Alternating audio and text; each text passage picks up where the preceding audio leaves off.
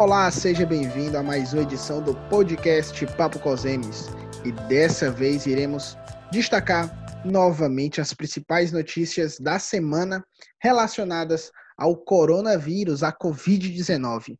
Ao meu lado, mais uma vez, está Mário Cabral. Tudo bom, Cabral? Fala, Fernando. Tudo bom? Tudo bom, pessoal? Hoje também nós teremos uma entrevista exclusiva com a secretária de Saúde de Fortaleza, doutora Joana Maciel.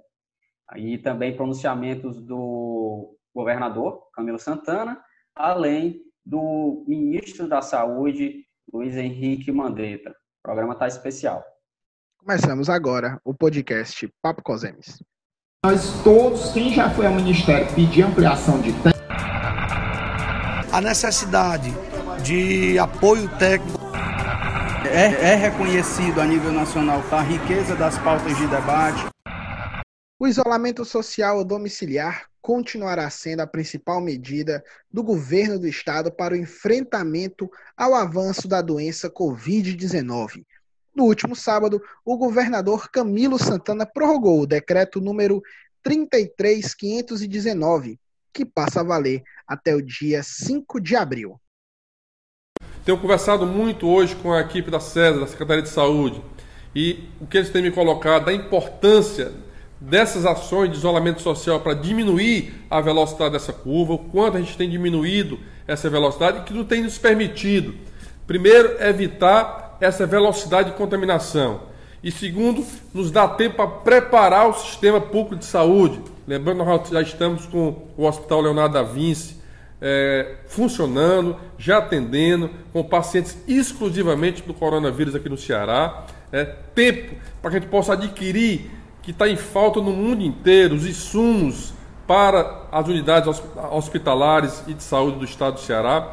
Eu fiz uma grande compra, como já anunciei, já autorizei, já investi 245 milhões só em compra de insumos e equipamentos nesses últimos dias, para atender não só as unidades públicas do Ceará, mas vamos distribuir também com os municípios, principalmente com as equipes de saúde do estado do Ceará, com os profissionais. Inclusive, comprei 350 mil testes rápidos para que a gente possa também testar mais ainda pessoas aqui no estado do Ceará.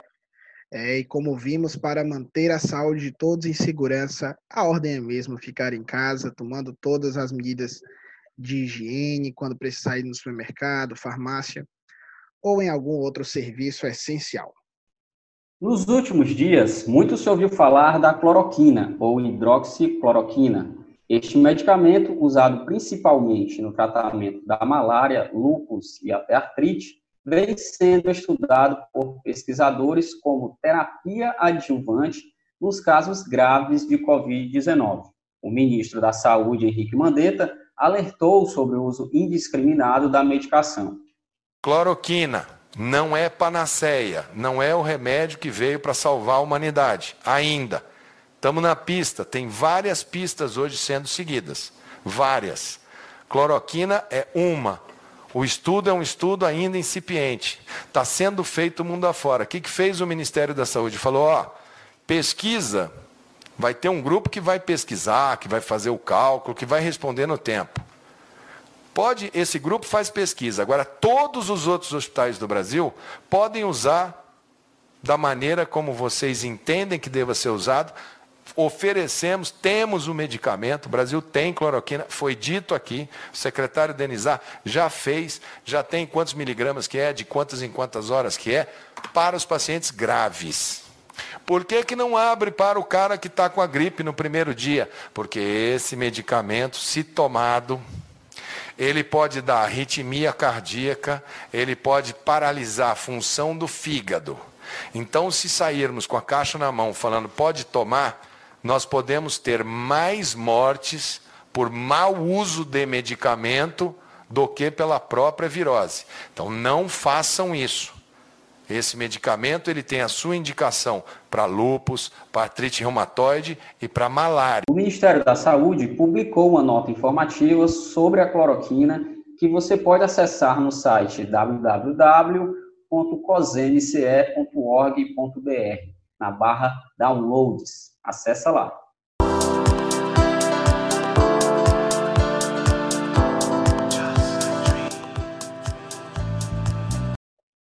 Atualmente, o Ceará é o terceiro estado do país com o maior número de casos confirmados da Covid-19, sendo Fortaleza o município mais afetado até o momento. Por essa razão, realizamos uma entrevista exclusiva com a secretária de Saúde de Fortaleza, Joana Maciel, para falar com a gente como tem sido a organização dos serviços, além da construção do hospital de campanha no estádio Presidente Vargas. Além disso, tem EPI também em discussão, como é que Fortaleza está lidando com as questões dos EPIs, né? Então, a entrevista foi feita aqui diretamente para a assessoria de comunicação do COSEMES e a gente escuta ela agora. Doutora Joana, obrigado por participar aqui do nosso podcast Papo COSEMES. E aí eu faço a primeira pergunta para a senhora, que é: que estruturas da rede de saúde mais têm sido demandadas na capital e como tem funcionado a organização dos profissionais na rede assistencial para os casos de Covid? O município de Fortaleza vem organizando a sua rede assistencial em todos os níveis, tanto na atenção primária, a rede de urgência e emergência passando por UPAs e SAMU, como também a rede secundária e terciária, que é a rede hospitalar, principalmente para esse enfrentamento à Covid-19. Para isso, a gente precisa fortalecer em todas as áreas: recursos humanos, insumos, principalmente EPIs, que não está sendo fácil, é uma questão muito desafiadora, uma vez que o mercado internacional está muito sobrecarregado. Então, nós estamos trabalhando em todas essas frentes. Na atenção primária, agora na semana passada, nós já colocamos mais 75 médicos do programa Médico Família Fortaleza, que é um programa em parceria com o governo do estado, através da Escola de Saúde Pública.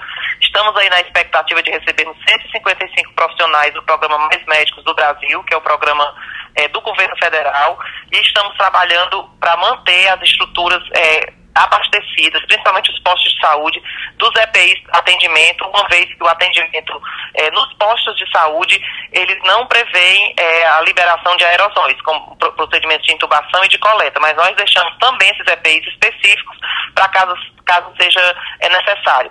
Também na atenção primária estamos tentando tirar a sobrecarga dos serviços, evitar que os pacientes cheguem até o posto de saúde sem verdadeiramente estarem doentes. Então, os pacientes que fazem medicação de uso contínuo, nós fizemos a ampliação do prazo de validade das receitas. As receitas tinham validade de 6 meses, a gente passou para 12 meses automaticamente no nosso sistema de informação. Também a dispensação que era feita para 30 dias, nós estamos dispensando agora para 60 dias, para os maiores de 60 anos que fazem medicamentos de uso contínuo, e os pacientes com mais de 80 anos estão recebendo seus medicamentos em casa, assim também como a vacina para a gripe. Então, tudo isso para a gente tentar tirar a sobrecarga do posto de saúde, evitar aglomerados e também não sobrecarregar as nossas equipes. Nas UPAs e do SAMU, a gente tem aumentado a força de trabalho. No caso das UPAs, a gente aumenta todos os anos, porque nessa época a gente tem um elevado número de pacientes adoecidos por outras causas, outras infecções, inclusive respiratórias também, mas a gente já tinha em andamento um plano de contingência que vai começar agora a partir de quinta-feira. Nós vamos ampliar a capacidade instalada nas nossas UPAs. Fortaleza tem em seu território 12 UPAs, 6 são estaduais e 6 são municipais. Das nossas 6 municipais, nós vamos ampliar a capacidade instalada em 5 delas. As UPAs Vila Velha, Bom Jardim e Edson Queiroz vão ter sua capacidade instalada em 20 leitos de observação. As UPAs Janguruçu e Itaperi, nós vamos ter a capacidade instalada aumentada em 40 leitos cada uma. Então, até o final de abril, nós teremos nas UPAs 140 leitos de observação que servirão para os pacientes com síndrome gripal enquanto eles estão aguardando a regulação. Então, todo paciente que precisar ficar com síndrome gripal na UPA, eles terão um ambiente específico nessas 5 UPAs. São 140 leitos.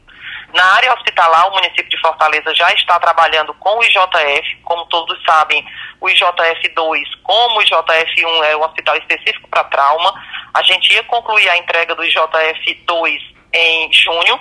Então, nós antecipamos, né, a operação do IJF2 e transformamos o seu perfil assistencial para a Covid-19.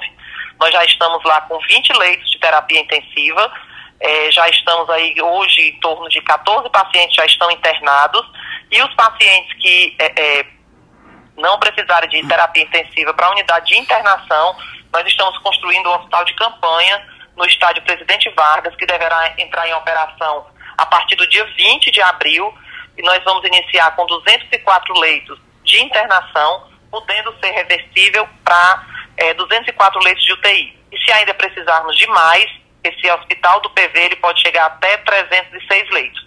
O IJF hoje nós estamos com 20 leitos de terapia intensiva. Até o final de abril a gente pode chegar a 145 e até o final de maio 175.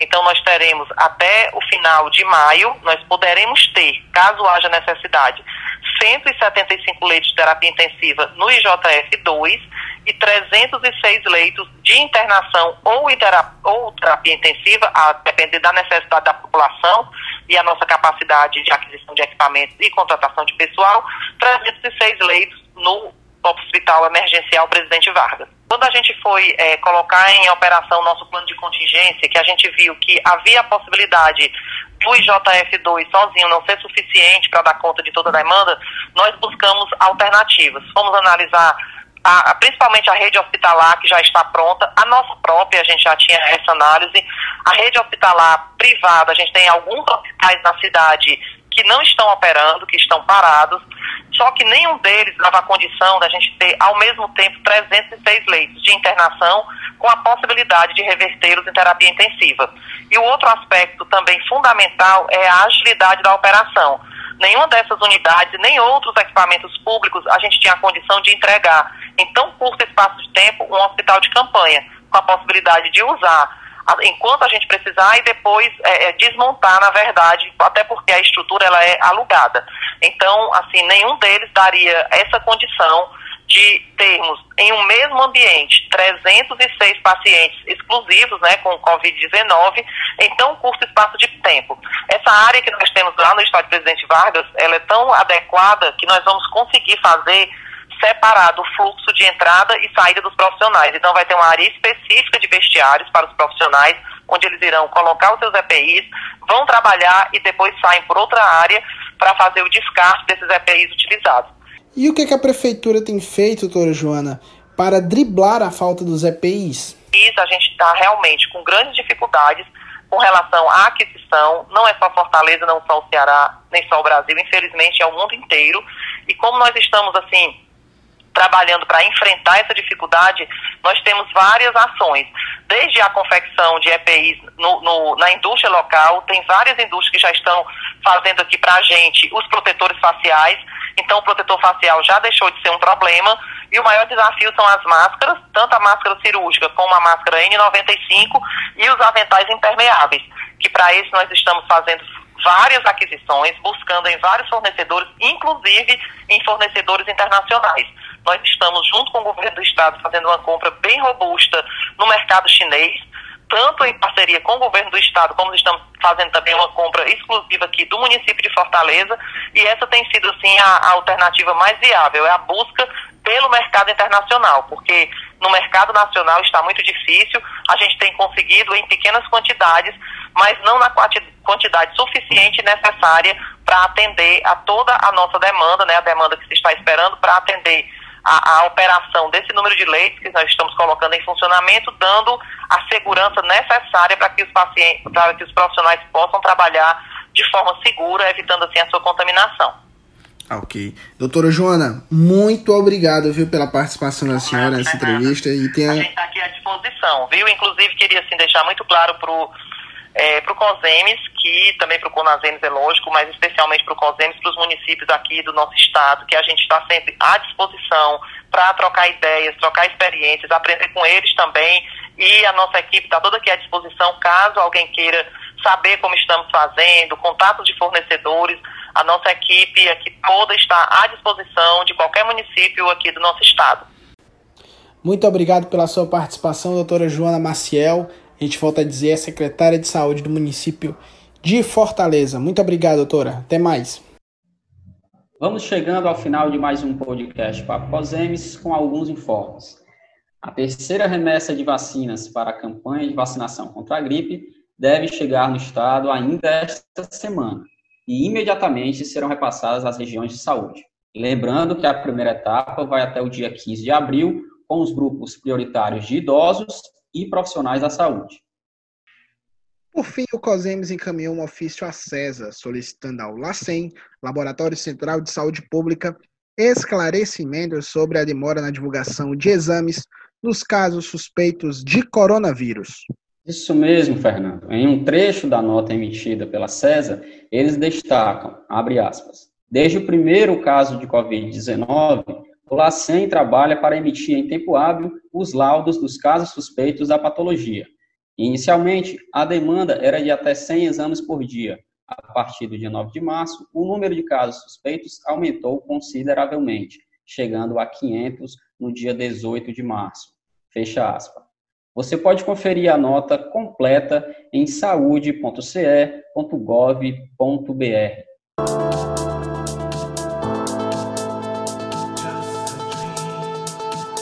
Encerramos aqui a quarta edição do podcast Papo COSEMS.